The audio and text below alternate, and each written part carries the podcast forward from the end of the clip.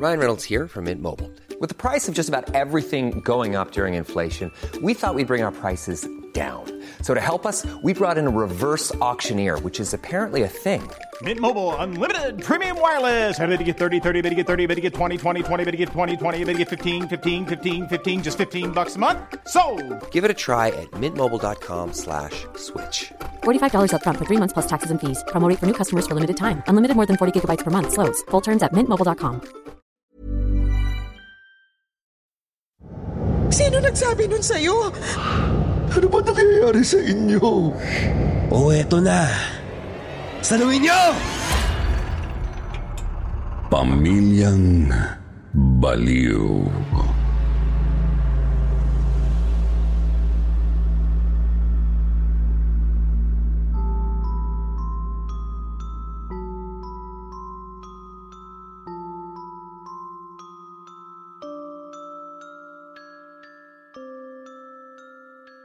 Isa na namang magandang magandang araw sa lahat ng nagikinig ngayon dito sa kwentong takipsilim. Hello sa inyo mga minamahal naming listeners. Siyempre, nanditong muli ang inyong lingkod, Jupiter Torres, upang maghatid ng isa na namang kwentong kababalaghan na ipinadala sa atin ng ating letter sender for today na walang iba kundi si Isay. All the way from Negros Occidental. Naniniwala ba kayo sa tinatawag na sumpa? Paano kung isang araw bigla na lang isa-isang magkaroon ng kondisyon sa pag-iisip ang bawat miyembro ng pamilya mo? Yan daw ang pinagdaanan ng pamilya ni Isay. Labing apat na taon na ang nakalilipas. Paano nga ba nila ito nalampasan? Pakinggan natin ang kanyang kwento.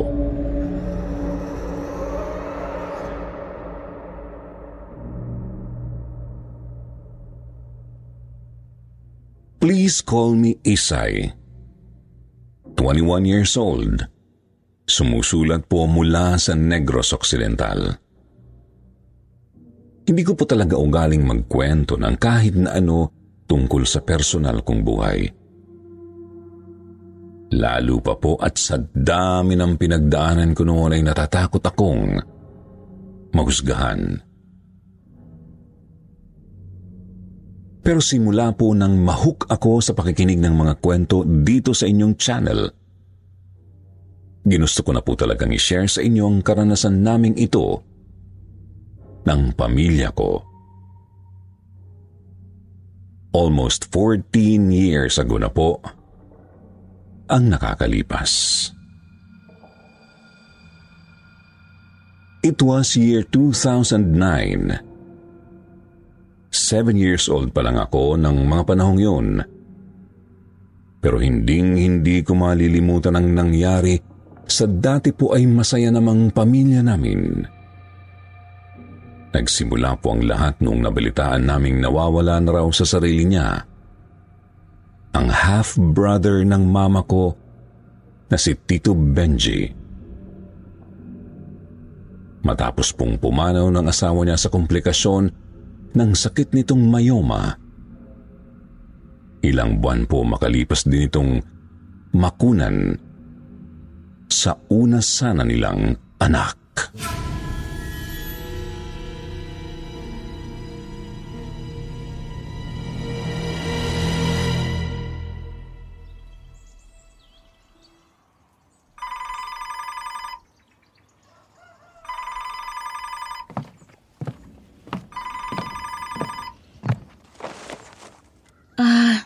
Hello? Ala eh, hello ho. Ho ba si Lydia? Yun hong kapatid ni Benji? Opo, ito nga po. Sino po sila? Ako ho'y si Luz. Ako ga ho yung landlady nitong si Benji dito sa Maynila. May gusto lahang ho sana akong sabihin sa inyo. Ah, a- ano po yon? May nangyari po ba sa kapatid ko? Alay, tatapatin ko na ho kayo ano ho. Ang totoo hoy, ito hong si Benji eh parang nawawala na sa kanyang sarili. Para bagahong hinangin na ang utak. Abay, madalas na hong tulala eh. Ni hindi na nga rin ho nagkakakain. Kung minsan pa eh, para na rin hong may sariling mundo at nagsasalitang mag-isa. Ay, nag-aalala ho ako at baka bigla na lang ho itong maisipang magpatiwakal. A- ano ho? Ba- bakit naman po nagkaganon? Ano po bang nangyari sa kanya?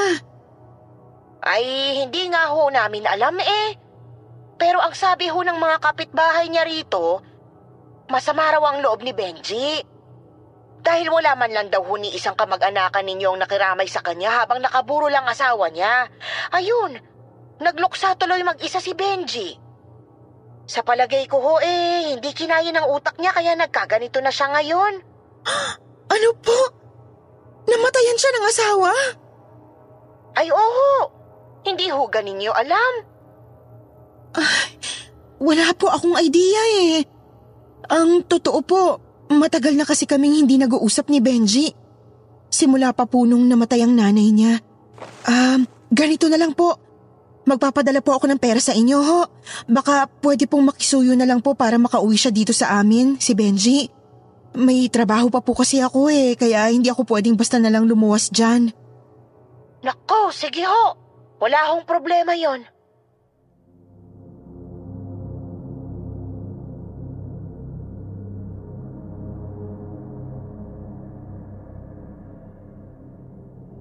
Magkapatid po sa ama sina Mama at Tito Benji. Si Mama po ang naging bunga ng pagtataksil na ginawa ni Lolo noon sa una niyang asawa. Na naging dahilan po kung bakit nito nagawang kitilin ang sarili niyang buhay sa harap mismo ng musmus pa noong kaisipan ni Tito Benji. Dahil po doon, never pong naging malapit sa isa't isa ang magkapatid. Kahit kailan po ay hindi tinuring na kapamilya ni Tito Benji ang mama ko. Kaya nga po nagulat na lang si mama nang tawagan siya ng landlady nito sa Maynila para ipaalam ang kanyang kalagayan. Ganon nga po ang ginawa ni Mama. Nagpadala siya ng pera sa landlady nitong si Aling Luz at ito na ang nagasikaso para makasakay si Tito Benji ng barko pauwi sa probinsya namin. Pero habang nasa biyahe po noon si Tito Benji, hindi po namin akalaing doon na po pala mangyayari ang unang trahedya sa pamilya namin.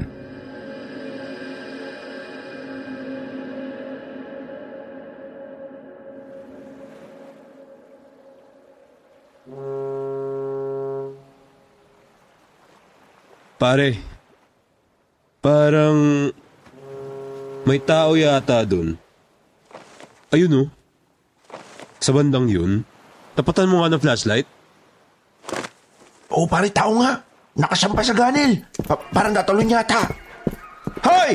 Anong ginagawa mo dyan? Hala! Pare, tumalon nga!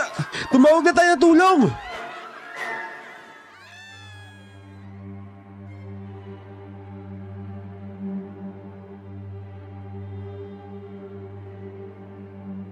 Isang malamig na bangkay na po nang makauwi ng probinsya namin si Tito Benji.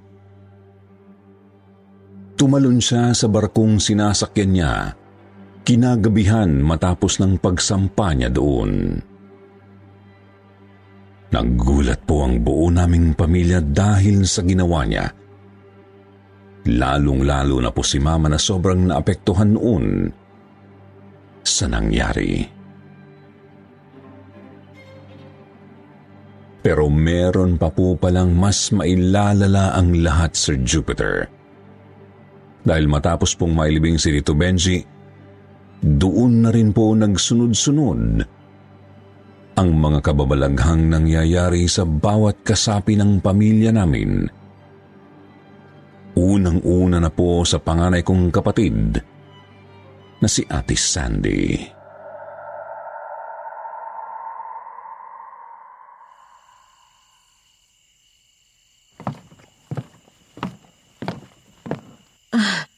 Anak, buksan mo nga itong pinto. Heto na nga pala yung pinatahi mong gown kay Kumaring Jo anong nakaraang buwan, no? Ang ganda-ganda. Bagay na bagay ito sa'yo. Sigurado, mananalo ka na naman ito sa sasalihan mong pageant. Sandy? Isay, Tantan, mga anak. Nakita niyo bang lumabas ang ate niyo? Gabi na ah. Kanina pa kami nandito ni Kuya Tantan sa salas, pero hindi namin nakitang lumabas si ate dyan sa kwarto niya. Baka po tulog lang. Hindi ibalinahan. Bukas naman pala tong pintuan eh. Hindi pala nakalak. Oh, Sandy. Nandito ka lang pala. Bakit hindi ka sumasagot? Anak, ano bang ginagawa mo dyan sa harap ng salamin at hindi ka namamansin? Hoy, Sandy. A- ano yung ginawa mo sa mukha mo, anak? Han, ano nangyayari dito? Bakit nang hysterical ka dyan? Jo Marie, ang anak mo, nasisiraan na yata ng bait. Ano? Teka, anak, bakit sinugatan mo yung sarili mo mukha? A- ano bang nangyayari sa'yo? Mama, Papa, sabi niya kapag hindi ko daw ginawa to, kukunin niya raw ang kaluluwa ko. Isasama niya raw ako sa impyerno. Ayoko sumama sa kanya. Ma, pa. Si- sino ba yung tinutukoy mo, anak? Sino nagsabi nun sa'yo? Ano bang nangyayari sa'yo, Sandy? Ayoko siyang makita, ma. Ayoko siyang makita. Nasusuklam ako sa itsura niya. Anak, Sandy, anak, bitiwan mo yung hawak mong gunting. Ano bang gagawin mo? Bakit mo tinututok sa mata mo yan? Delikado yung ginagawa mo, anak. Akin na yan. Ibigay mo kay mama yung gunting. Sandy, anak, wag!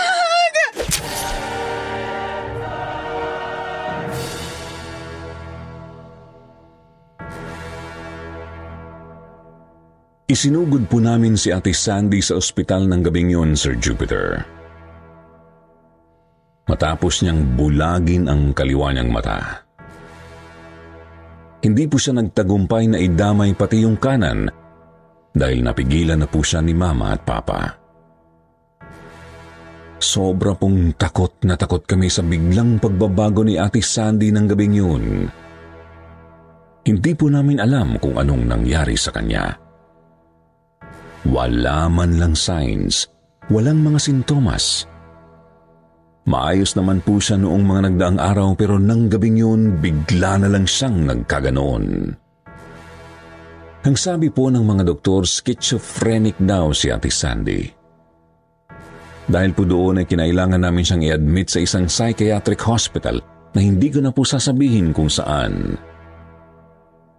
Sa nangyayaring yun pa lang po, Sir Jupiter, halos mawala na rin po sa katiniwan sina Mama at Papa. Sobrang dinamdam po nila ang nangyari kay ate. Lalo na po at marami silang pangarap para sa kanya. Consistent honor student po kasi ng mga panahong yun si Ate Sandy at kasalukuyan po siyang nag-aaral noon sa college. Kaya talagang sobrang laking panghihinayang po nila sa kanya.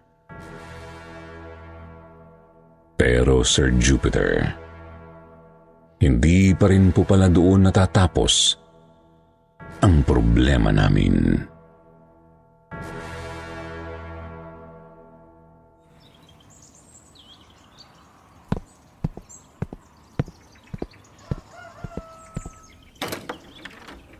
Kuya Tantan, hindi ka po ba sasama sa church? Ang sabi po ni Lola, mas makakatulong daw po kay Ate Sandy kung marami tayong magdadasal para sa kanya eh. Church? Tingin mo makakatulong yung pagsisimba mo? Tsaka, Di ba kinikilabutan ng lola mo? Ngayon, palagi siyang laman ng simbahan. Samantalang noon, nanira siya ng pamilya. Kasi kabit siya. Kabit yung lola mo. Uy, Kuya Tantan! Huwag ka pa magsalita ng ganyan. Bad yan eh. Bad? Alam mo kung ano yung totoong bad? Ganito. Kuya, nasasaktan po ako. Hindi ako makahinga. Dapat lang yan sa'yo. Simba ka ng simba eh. Kinokontra mo ako? Ku- Kuya Tantan, b- bitawan mo ako. Hindi na po ako makahinga. Ah. Tantan, ano yung ginagawa mo sa kapatid mo? Bakit mo siya sinasakal? Tantan! Bitiwan mo si Isay! Ano ka ba? Eh kung ayoko, may magagawa ba kayo? D- Diyos ko po. Jo Marie, ano nangyayari sa anak mo? Bakit nagkaganyan ang itsura niya? Bakit mukha siyang... Sinasapian. O eto na. Ang pinakamamahal niyong bunso. Saluhin niyo!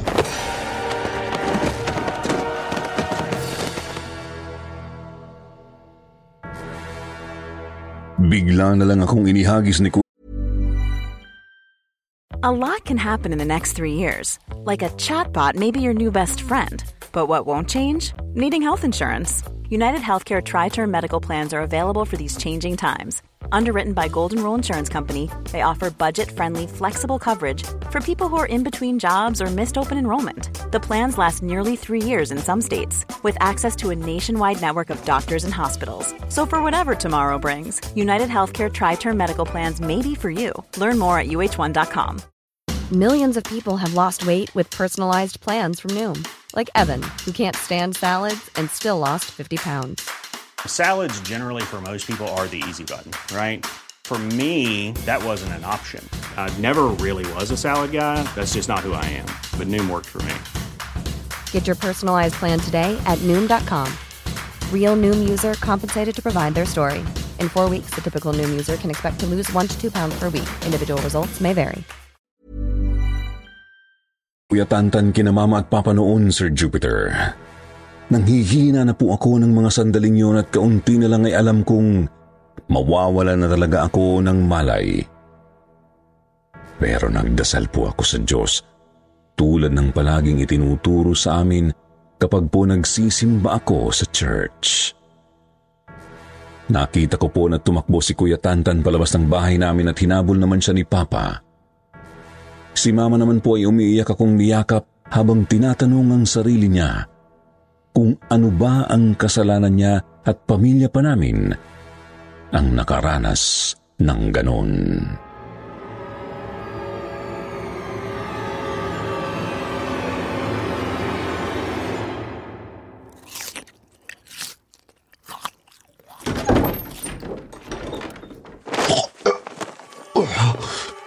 Tantan, bakit mo kinakain yung buhay na manok?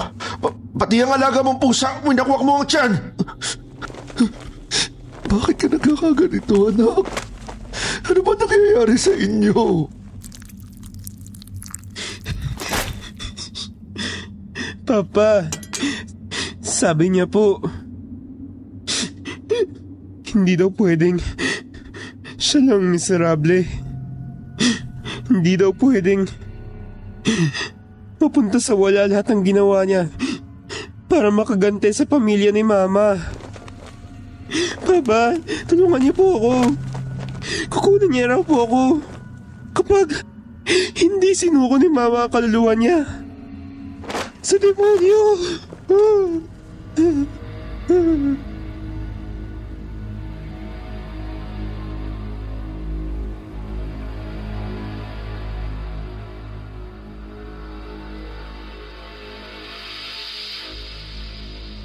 Iniuwi po ni Papa si Kuya Tanta ng gabing yun na walang malay. Wala po kaming ideya ni Mama kung ano ang nangyari sa kanila. Ang taming sinabi lang po sa amin ni Papa ay kung bakit napakaraming dugo sa damit ni Kuya Tantan at dahil nga raw po yun sa pagkain nito ng buhay sa mga alagang hayop namin sa likod bahay. Ilang araw pong tulala si Papa noon habang si Kuya Tantan po ay bumalik naman po agad sa normal niyang pag-iisip. Hindi katulad ng nangyari kay Ate Sandy Sa ikalawang pagkakataon po, Sir Jupiter, akala po namin tapos na ang paghihirap namin. Pero eksaktong isang linggo po makalipas yung insidenteng yun, halos gumuho po ang mundo namin sa sumunod na nangyari.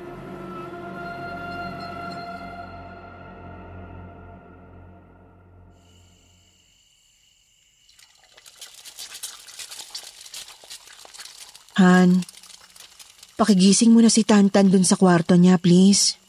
Maghapunan na tayo. Ah, uh, sige.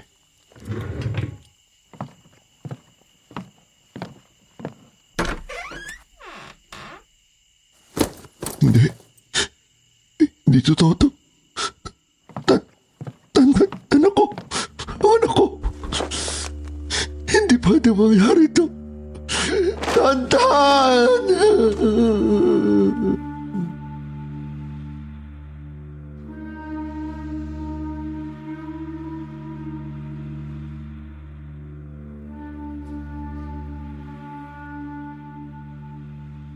Natagpuan po ni Papa si Kuya Tantan ng mga panahong yon, Sir Jupiter, sa mismong kwarto niya.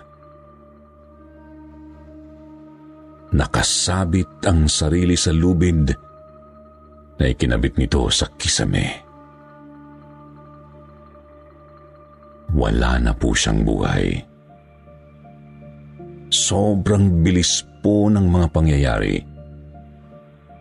Kitang-kita ko po kung paanong gumuho ang mundo ni na Papa at Mama.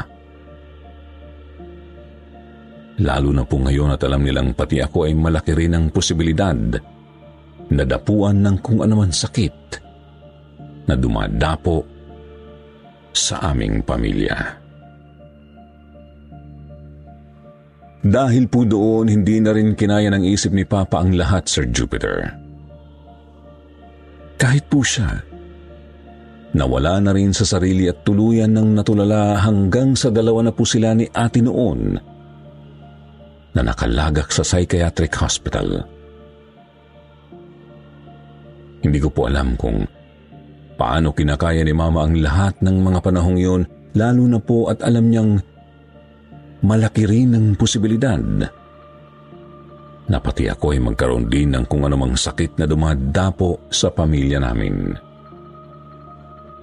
na kahit ano pong gawin ni Mama ay hindi niya mahahanapan ng kahit anong kasagutan hanggang sa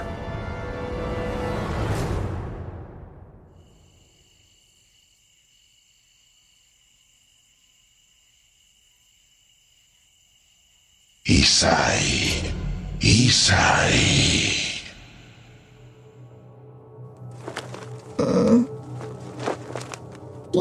Yun? Isay, papasukin mo ko sa loob ng katawan mo. Kundi sasaktan ko ang mama mo. M- mama? Mama, meron pong kumakausap sa akin. Mama? Hindi ka maririnig ng mama mo, Isay. Wala ka nang magagawa. Halika na. Papasukin mo na ako sa katawan mo. Para hindi na ako magalit sa'yo. Para hindi na kita saktan. In the name of the Father, the Son, the Holy Spirit. Ay, walang iyak ang bata ka. Anong ginagawa mo? Lord Jesus, Please protect me from anyone po na gustong manakit sa akin. Ganon din po si Mama, si Papa, si Ate, at kahit po si Kuya Tantan na alam ko pong kasama niyo ngayon sa heaven.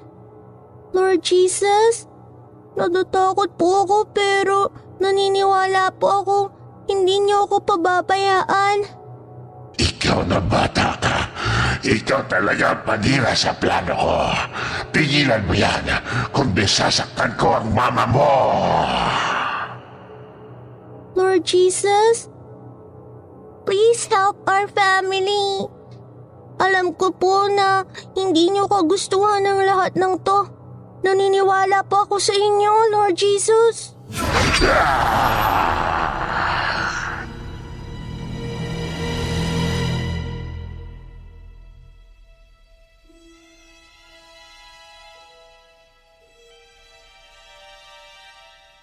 Nang mga oras na yon, Sir Jupiter, ang buong akala ko po talaga noon ay nananaginip lang ako, lalo na po nang bigla na lang akong napapikit at unti-unti ay may nag-flash na mga senaryo sa utak ko na hanggang ngayon ay hindi ko pa rin po makakalimutan. Dahil ito ang nagbigay linaw ng lahat ng kababalaghang nangyari sa buhay namin.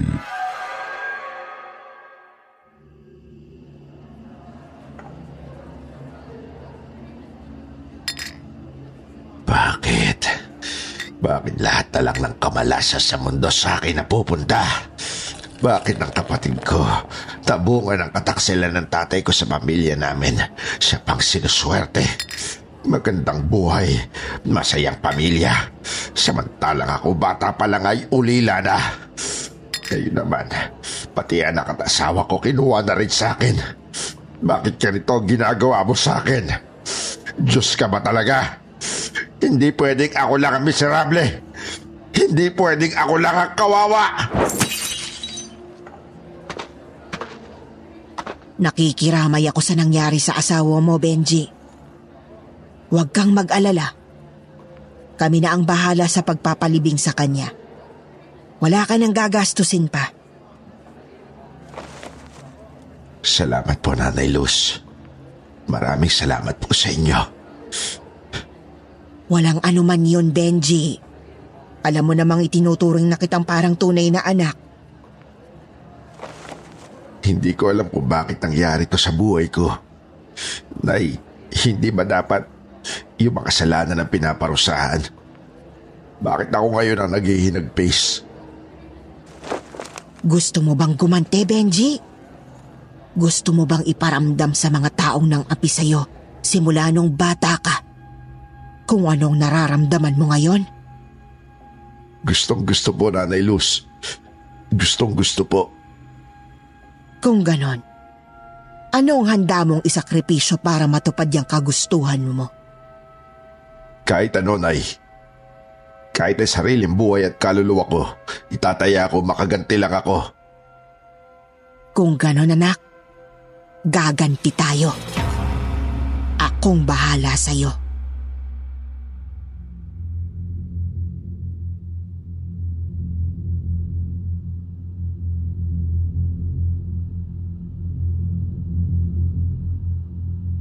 Po ako sigurado kung anong kakayahan meron ng landlady na kumupkup kay Tito Benji ng mga panahong yun, Sir Jupiter.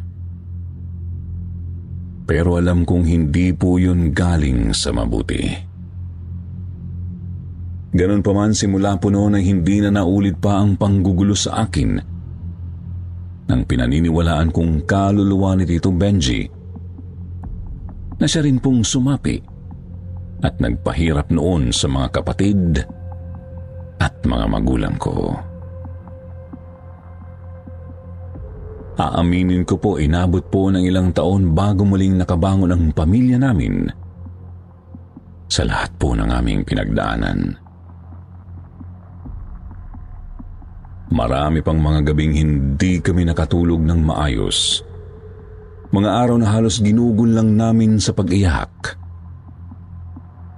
Pero maraming salamat po sa Diyos dahil kalaunan ay nalampasan namin ang napakalaking dagok na yon sa pamilya namin. Two years after pong ma-admit ni Daddy sa psychiatric hospital kung saan din nakalagat noon si Ate Sandy, ay nakarecover din po siya. Tatlong taon naman po pagkatapos noon ay si Ate Sandy naman ang sa wakas ay muli po naming nakita. Bagamat hindi na po maibabalik pa ang panahon at oras na nasayang sa buhay niya ay sinigurado na lang po naming magiging masaya at makamuluhan naman ang susunod at mga bagong pangyayari sa buhay niya. Kahit papaano po Sir Jupiter, naging masaya rin naman kami after that tragedy. Although hindi na po talaga mawawala ang sakit sa tuwing maaalala namin si Kuya Tantan. Sana po ay nagustuhan ninyo ang kwentong ibinahagi ko sa inyo ngayon. Mga kapwa ko listeners ng kwentong takipsilim. It took me so much strength para lang po mai-share ko ito sa inyo kaya po sana ay worth it ito. Maraming maraming salamat po pala sa pakikinig ninyo at sana po sa pamamagitan ng kwentong ito ay mapaalalahanan kayo na panatilihin po nating malapit ang ating mga sarili sa Diyos na siyang pinakamakapangyarihan sa lahat. Muli, ako po si Isay Magandang araw po sa inyo. And may the good God bless us all.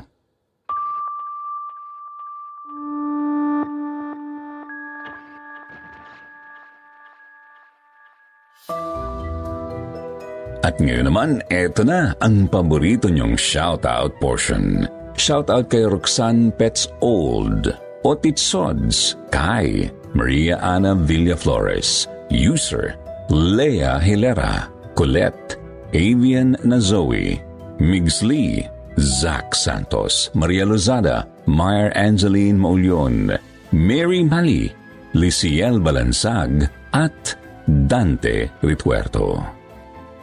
Basahin naman natin ang ilan sa pinakamagagandang comment mula kina Maria Ana Villaflores at Seth Tangquerido. Sabi ni Maria, Hello sa lahat! Another entertaining story. I'm thankful that you always keep me company during alone time in our home doing my daily chores. I love your channel and your narrators. Happy listening everyone.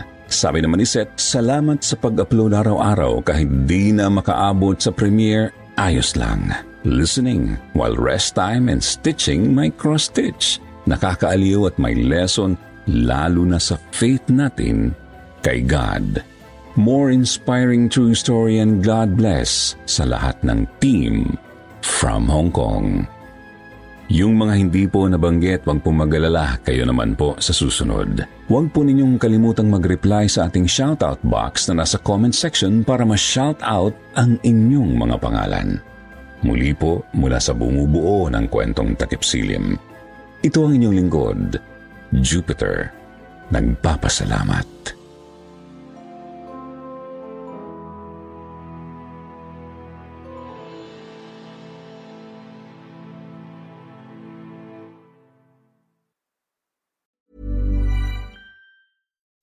When you make decisions for your company, you look for the no-brainers. If you have a lot of mailing to do, stamps.com is the ultimate no-brainer. Use the Stamps.com mobile app to mail everything you need to keep your business running with up to 89% off USPS and UPS. Make the same no brainer decision as over 1 million other businesses with Stamps.com. Use code PROGRAM for a special offer. That's Stamps.com code PROGRAM.